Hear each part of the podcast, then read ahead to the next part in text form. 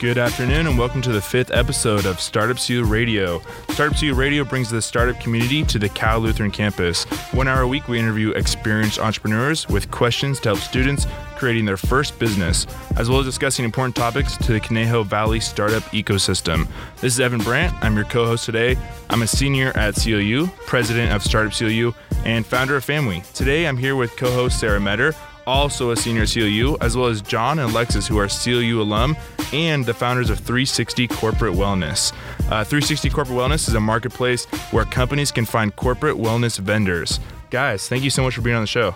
Oh, thanks for having us, Evan. Yeah, thanks for having us. Yeah, to be here. I'm really excited to have you guys here. Um, so I know you guys have been working on a few different things, um, and this is rather new. So could you guys tell us a little bit more about 360 Corporate Wellness and kind of how it got started? Yeah, absolutely. So, 360 Corporate Wellness is a comprehensive corporate wellness platform that connects businesses and corporate wellness vendors. Um, after some experience um, with our previous startups and being in the business industry for many years now, we realized there was a gap between finding and implementing a corporate wellness program and the pretty much the resources and ability to do so. Mm. So, small businesses would have to individually search for different parts of the wellness program. So, for example, they'd have to find the healthy snack vendor. They'd have to find the yoga instructor to come in at lunch. Mm-hmm. They'd have to find the uh, the water dispenser company. But yeah. there wasn't one place where they could find all of the different types of companies. Yeah. So we're creating a marketplace where they can go, and it's kind of like a one stop shop. They'll be able to find all different types of vendors from the one platform. Wow and we've um, simplified it into three main categories. We have health, wellness, and lifestyle. Okay. Lifestyle um, contains vendors that do things such as meditation, you know, mm. um, just being spiritual at your desk or mm-hmm. being able to calm your mind.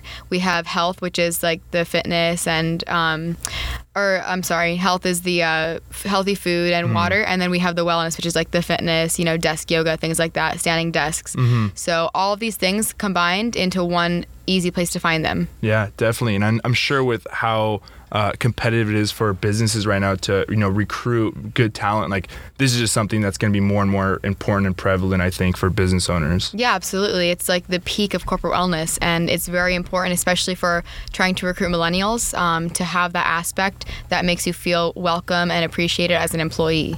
Yeah, that's awesome. And it's like all in one convenient spot, so they don't have to be like looking everywhere. So, when did you guys start working on this? Because you guys have been working on startups since you were at CLU, right?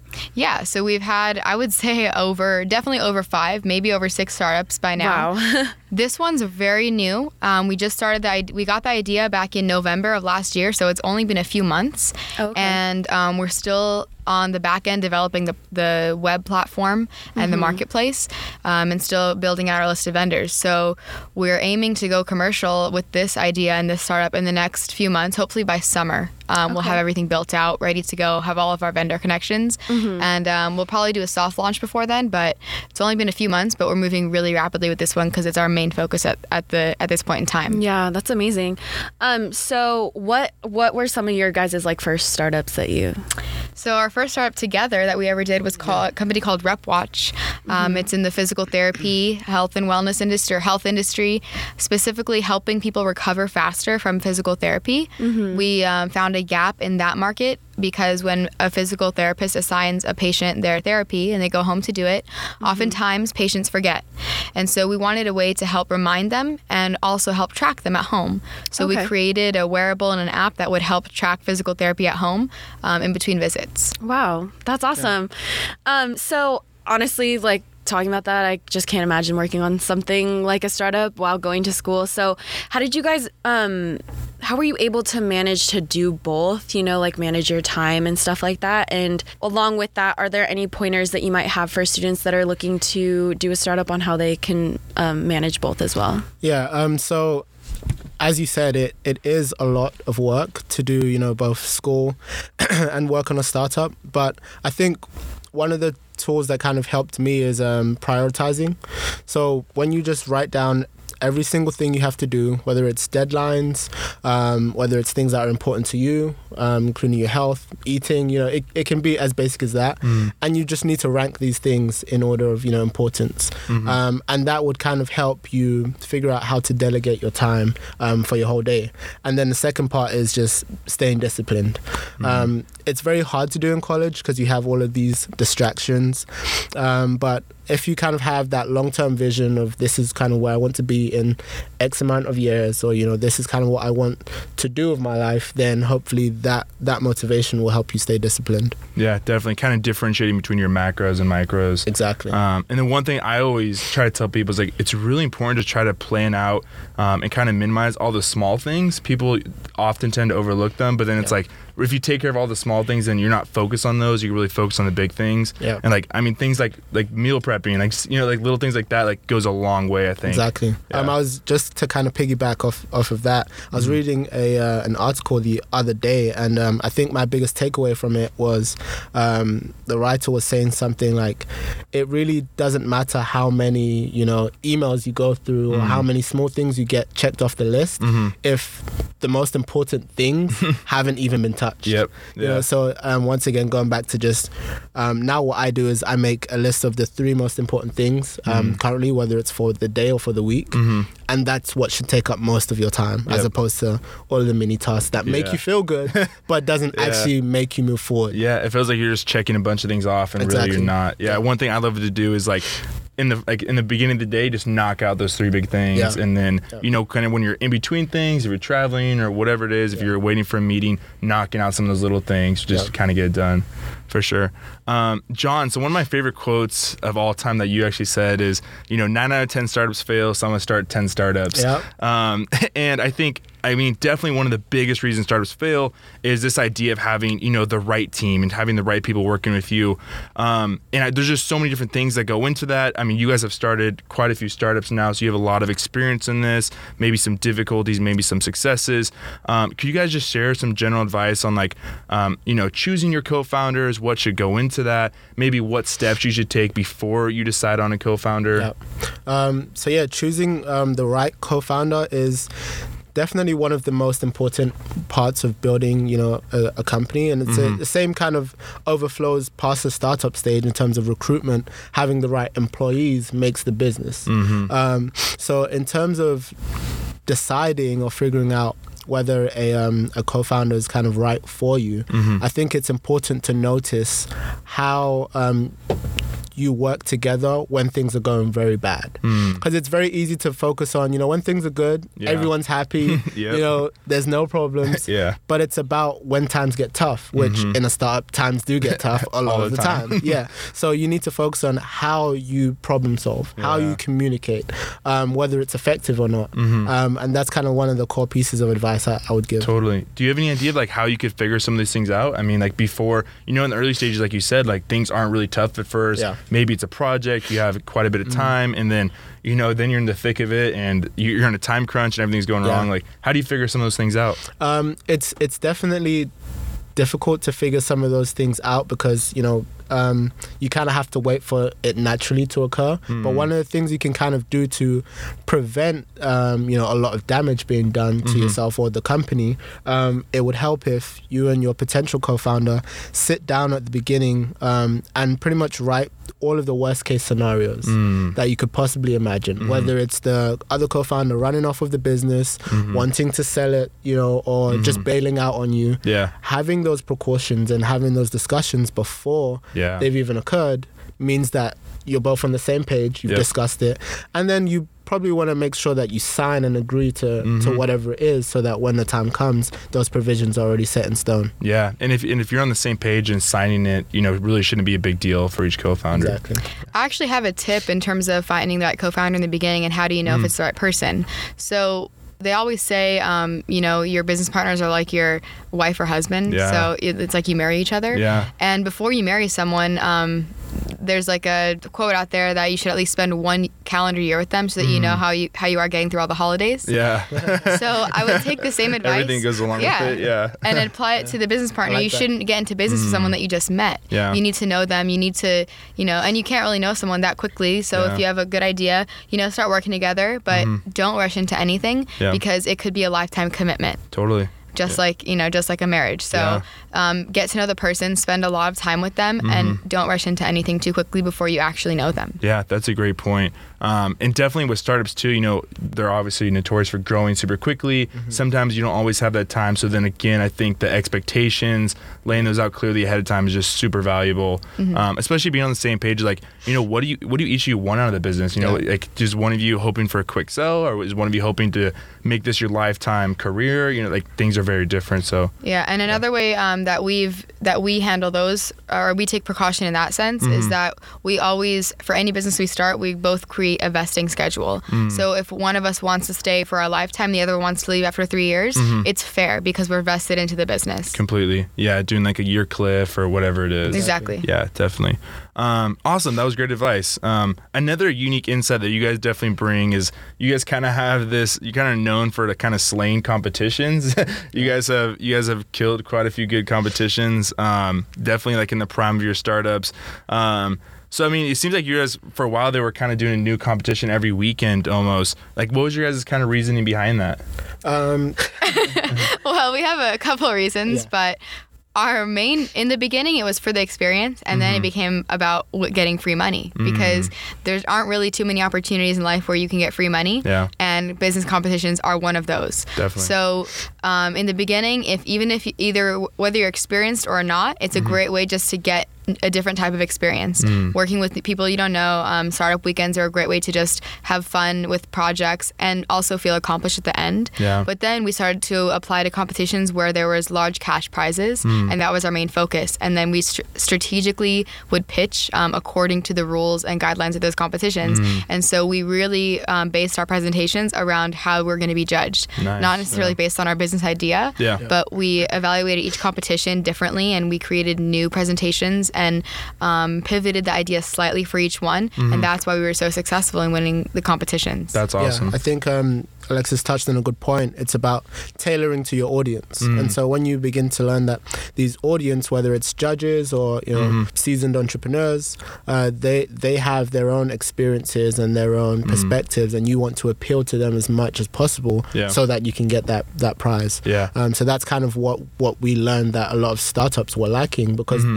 yes, they were passionate about their you know startups and their ventures, but they weren't really appealing to the judging criteria and to the people that were judging them. Yeah, I, I think that concept goes much further than just competitions as well, right? Yeah. I mean, if you're trying to find customers, each customer has a unique problem, Yeah. and you have to figure out, you know, how does your solution kind of tailor to them as well. Exactly. Definitely. Um, so, would you guys recommend other startups to go into the competition route? I mean, like, what situations do you think like going the competition route is like a really good, really good thing? I think it's great in the beginning, especially if the business is just forming. It's a great way to kind of get everyone to start thinking about all of the um, the business plan and things, or the business plan and all of the aspects of the business. Because some of the competitions require you to have a, at least a ten page business plan that hits all of these aspects. So it's good in the beginning to get the business ideas flowing, to get everyone on the same page and working towards the business. But I would I would also say that if you get sucked into the competition game, it's gonna uh, take away from your actual business. So we we came to a point where we were spending so much time in the competitions that we weren't developing the business, Yep. working on the product, working on sales. So we uh, we switched. So yeah, in the beginning we were very competition focused, and Yeah. then we said, all right, it's taking too much time away from the business, so we're gonna stop with the competitions and then change our focus. Yeah, definitely. I think a lot of startups fall into that pit when raising any type of capital, right? It's, it's very once you have momentum, it's really easy to kind of get stuck in there. Yeah. Yeah, great. Um, well, the other thing you guys are kind of really known for is having a lot of side hustles and kind of killing that game. Um, so I kind of want to focus on that a little bit because I think on the outside looking into startups, um, people kind of have this false idea that for entrepreneurs, you know, you kind of have two options. It's like, you know, either you give up your dreams or you get a nine to 5 and, you know, either you're dead broke or like your startup takes off and then you're super rich. Um, so I think side hustles are like a great alternative to that, um, especially in the beginning. It's kind of gaining popularity a little bit. Um, I don't know what what are you guys' thoughts on side hustles, and could you guys share some of your experiences? Yeah, I think uh, side hustles are great, especially when um, you realize you begin to develop an expertise in certain areas. so, for example, for myself, one of the expertises I, I realized I was uh, developing was dealing with Excel, forecasting, Mm. you know, financials. Mhm. And these are s- some things that not everyone can do. Um, so I was able to leverage that and, you know, find other startups that needed that help um, and pretty much be able to sell my services. Um, one of the other side hustles we have is kind of like a um, a consulting and branding company. Um, since we had to do a lot of branding um, for all of the startups that we developed, we realized okay, this is kind of the formula that works. Um, so we were able to leverage that and um, develop that as a side hustle. Um, and lastly, I, I would also say to write down all of the ideas you get because they could also evolve into side hustles. And whether you're working on it at the moment or not, having it written down and in your mind, you know, you can be your your subconscious can be working on it um, as time goes on. Yeah, definitely. So that branding side hustle that you were talking about, is that the only one that you guys have going on right now, or are you guys doing some other stuff too? Um, well, throughout the years, we've had multiple side hustles. Um, dating it back to about a year and a half ago, we launched a clothing company called Kalu Closet. Uh, Oh, that was a side hustle. um, and so what we do is we we try to learn as quickly as we can from our side hustles if they're going to be successful or not. The uh, branding and marketing company is something that we've been doing for a long time, and I think we'll continue to do that no matter what because it's a skill that we have, and people always need those services. Yeah. Um, we have a couple other side hustles, but we can't really talk about them right now. They're under the radar, so in a few months we can release them. But we always have something brewing. yeah. We've just learned in the past two years of um, running business that we don't want our side hustles to detract from our main business. Yeah. That's So we've become really good at just focusing on 360 and keeping the side hustles a side hustle instead Okay. of letting it become the main topic for the day and we get really excited. Um, we just we really learn to be disciplined about focusing on the main business and then in the mm-hmm. spare time, you know, touching on the side hustles. Yeah. So are all of your like side hustles together, or do you guys have like? Yeah, luckily we work really well together, and Okay. so all the side hustles that we have are together. Yeah. But That's it's good. perfectly fine for someone to work on a side hustle by themselves, especially if you have a nine to five and you want to get Mm-hmm. Yeah. your startup going. Yeah. Your startup would be your side hustle at the time. Yeah. So either way, um, we just got lucky that we work really well together. We complement each other's um, skills. So uh, we definitely move faster together. Yeah. And like going off of working together like that, how do you guys figure out how to like divide up responsibilities equally in a way, you know, because I feel like in a startup, you know, when you work in a group and one person's slacking, like it just doesn't end up working. And I feel like with a startup, it's important for both people or however many to like be sharing the work equally. So how do you guys successfully Um, do that? So that that's it's kind of uh, a complex question in a way because initially it would help if you outline your strengths and weaknesses. Um, but that's not always the best way because at the end of the day, somebody may think they're very strong in one area Yeah. and turns out they're strong in another area. Um, so I think you know once you do work with someone for a while, you know time is always the best test. Um, you begin to figure out, okay, this is what you're most efficient at. This is what I'm not too good at, um, and it's something that we had to go through recently, even though we've been working together for a couple of years now. Um, it's the fact that, as you said, in a startup or in a group project, you want to divide everything equally. But sometimes that may be to the detriment of, you know, the project or the company. So, for example, um, in a few of our startups, we would go over everything together. So, literally, okay, like, all right, um, the name, all right, let's go bounce ideas. Okay, there's branding. Okay, let's, you know, talk through it. Financials, all right, we're talking about it. But at the end of the day, it might not be in the best interest of the company for everyone in the startup to go over everything together because then it makes it kind of bureaucratic. Yeah. As There's opposed so to much to do. Exactly. so when you realize, you know, there's so much to do, it's like, okay, you take care of that because you can knock that out much faster than me. Great, I'll take care of it. You know, and you kind of develop that. Yeah. Um, so it's really important to at the start you can work together on everything to to get everybody's perspective, but then you kind of have to have that line drawn where it's like these are your responsibilities and these are my responsibilities, and that way you increase accountability too. Yeah, that's huge. Um, and I think super early on in a startup as well, it's like, especially when there's only, you know, maybe two co founders or three, um, it's kind of seasonal almost. Where like, yeah, like you're always developing, you're always talking to customers, but Yeah. there's there's periods where it's very heavy in Yeah. each, you know.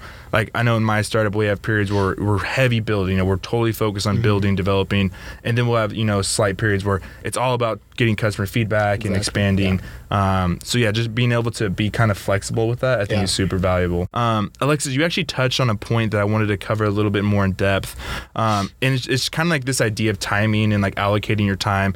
Um, because I think like the biggest asset for a startup is you know being able to move quickly and hopefully gain some sort of market share before competitors move in. Um, and my concern is always with side hustles or with raising financing or competitions is it can really just slow you down. You know, like we talked about. Um, and really, if you kind of focus 100% on your startup, you could have it gotten traction and possibly funding and you know really kind of exponentially grown, but that's just one of the risks you take. Um, I don't know, kind of what are your thoughts on that, on like side hustles? Like, at what point do you think uh, you should be dropping everything? Is, is there a specific time? Is there like an aha moment where it's like, you know, you drop everything and work on this one thing? this ties back into what John said previously about priorities. Mm. Um, you should con- continuously be prioritizing and reprioritizing, whether that's daily, weekly, or monthly. Mm. So you got to evaluate what's number one, what do you want to do the most, and number mm. two, what do you think is going to be the most successful.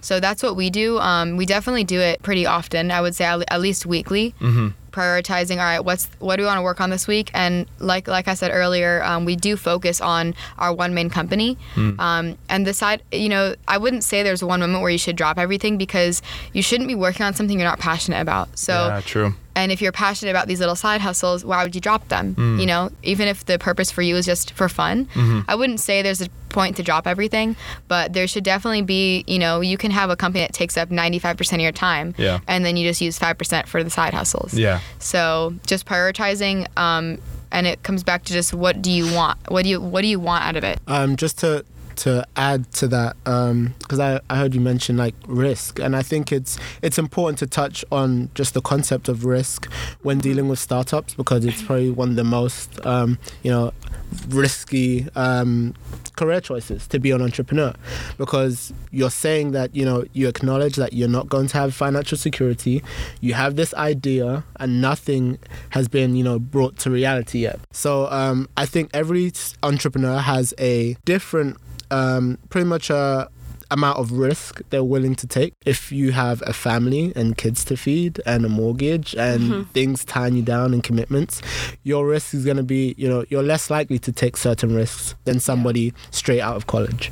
Um, so i think it's also important to take into consideration what you're willing to risk and how far you're willing to go so that you can always bring yourself back sometimes if you feel like you're you're too uncomfortable or you don't think you're you're in a in a place where you can work efficiently because you're taking too much risk mm-hmm. So I'm sure, like when you guys first started your startup, there were like some mistakes you guys made, you know, because like you were just starting out. But what are what are some common mistakes that you see student entrepreneurs making, like when it comes to financing or anything else that has to do with the startup? One of the mistakes that we see pretty often is that people don't talk to their actual customer.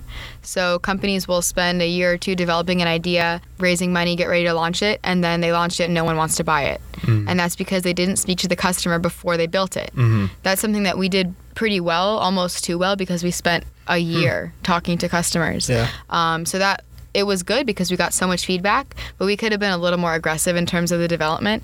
But that's definitely a mistake we see uh, more often than not is that people don't talk to the customer. And whether that's a startup or a huge corporate business, it's always important to get customer feedback because they're the ones giving you the money. Yeah, totally. I think it's super easy to get stuck behind the desk, just kind of plugging away with whatever your kind of immediate task is. But it's so easy to forget, you know, at the core of your business is the customer. Yeah, and and another uh, thing which is kind of linked to um, not talking to uh, your customers is that sometimes entrepreneurs make assumptions, and I mean you kind of have to since there's a lot that that isn't um, you don't have historical data to go off of mm. if you're bringing something innovative you mm-hmm. know to the market, um, which is you know one highlights the importance of talking to your customers, mm-hmm. but secondly is you have to do your due diligence and research. So if mm. you have a you know you think your customers are thinking this way or you think you're going to be able to get something for a certain price, don't just think it. Go and get that quote. Mm-hmm. You know, go and speak to the person and get them to confirm, yes, this is something that I would like to buy, and this is how I would use it. This is mm-hmm. why I would use it. Don't just think they would use it for this reason, because if you have your motivations mixed up, or you're assuming somebody wants something for another reason, you may, let's say, you know, get rid of that feature from your app, mm. and that was the only reason Yeah, they were that was actually it. gonna gonna get it. So yeah, it goes goes back to just not making assumptions and getting hard facts. Yeah, totally. I think it's super interesting because, like, I'm first of all, I'm terrible with science, but Mm-hmm. I think a lot of times, like, the scientific method kind of applies where, like, you make a hypothesis based off assumptions, and you go out and you test, Test it, it. and you find out a lot, and then you you iterate and you do it again and again and again. Yeah, it's super valuable. So when you guys were undergrads, I know from firsthand you guys were doing all types of stuff. Um, you know, doing things as well as just kind of getting ready and doing research. Um, what thing? What do you think students should be doing right now if they they want to run a startup someday? I think I would say, uh, especially going to CalU, um, take advantage of all the resources at hand because there are so many of them. Being a student, um, you you do have a lot of extra time. Most students don't have full time jobs, but even if you do, you know, join the club, get involved, pick your professor's brains, um, take advantage of the funding that you can get from the school to fund your business. So if you join, you know, right, startup CLU, there's some funding for development and things like that. Also, um, we took advantage of being able to go to competitions as when we were students because the school would help fund that. Um, just take advantage of all the resources because once you graduate, you might not have them anymore. Yeah. Yeah. I feel like a lot of students might not realize all the resources that they have. And then once they do, it's definitely like a good thing to take advantage. But what types of startups are you hoping to see more of? Because I know like your, yours is like because there's a need for it and everything. But what are some, some startups that you're hoping to see more of in the future? Um, I mean, surprisingly, given the um, kind of political climate and changes that have been now brought to the marijuana industry, I have actually been seeing quite a few um, interesting like cannabis tech um, startups, and that's just something that I think um, is kind of a promising industry since there's so many different types and types and uses um, for Yeah. it. So that's one that I think is growing, and um, also IoT, which is a Internet of Things, and that's pretty much just connected devices. So being able to control, you know, your oven from your office, or you know, not saying Oh, that that's cool. the best idea, Yeah. but you know, being able to control, you know, things in our daily lives Mm-hmm. from other places. It's pretty much like expanding our senses. Mm-hmm. Um, so I think that's an, that's the uh, second industry that I think has grown. Yeah, that's super cool. And all right, so like another question that we've kind of been asking everyone that comes on our show, um, with all the like new advancements in technology going on right now, what technology out there is something that you're excited to see like progress in the future? Definitely, in terms of technology, um, I would say machine learning algorithms and um, just s- smart technology. So a lot of or a lot of our research and experience has been with smart technology and creating you know algorithms, being able to monitor movements. Um, but it's just really fascinating seeing all these robotics and things that can run themselves. Yeah. It creates a lot more efficient systems and ways of pretty much living life. Yeah. Um, but it also creates jobs for monitoring and maintaining the technology and um, developing new software. Yeah. So that really interests me, and it's exciting to see where that's going. Um, we've been to a few tech events lately, and and in a few years there will be no more. Uh, obviously, you know there'll be self-driving cars, but beyond and self-driving trucks. So it eliminates all those jobs. But in addition to that. Um, fast food bots will eliminate hundreds of thousands of jobs of people that work in fast food restaurants. So it's just, I think it's fascinating because we're, you know, we're just making our lives more efficient. Yeah, definitely. I think it's something definitely to watch. Like you said, it's going to be changing um, the current climate with jobs and everything right now. But again, like you said, it's going to be creating a lot of new jobs as well, as far as creating the software for this hardware, uh, maintaining them, all different types of stuff. Yeah, and also another example is um, a, a self-brewing coffee machine that will kind of replace, let's say, Starbucks. Yeah. So they have they have a beta right now in San Francisco, and instead of somebody making the coffee, that person is instead talking to the customer. So they're enhancing the customer experience because the coffee is being made um, robotically, but that worker instead of making the coffee, they're engaging with the customer. So it just you know it's changing the Wow. role Yeah. and it's enhancing the experience. Yeah. That's awesome. I'm sure we've all had an experience where you've gone to get something and it has not been pleasant dealing with the, the person who's behind the counter is super stressed out and running around and stuff. Right. Yeah. That's awesome. Um, well, guys, you guys are fantastic. You guys have shared a lot of valuable advice. I know, John, you've been helping out the club for a while. Lexa, you guys have been giving advice to all types of students. Um, so thank you for that, and thank you for being on the show. And I'm just really excited to see where your side hustle goes, as well as this awesome new startup, 360 Corporate Wellness. So yeah, thank you guys so much. Thank yeah, for we had a great us. time on the Yeah. show. Thanks for uh, inviting us here, and we hope the best with your show as well. Awesome. Thank you guys. All right, guys. Well, this has been the fifth episode of Startup CLU Radio. Thank you so much for having us. Um, we do have one more event coming up. We're going to be interviewing Alec and Eric from Rareform Backpack. They're the founders. They were on Shark Tank. Keep an eye out for that. We'll be giving some announcement out soon.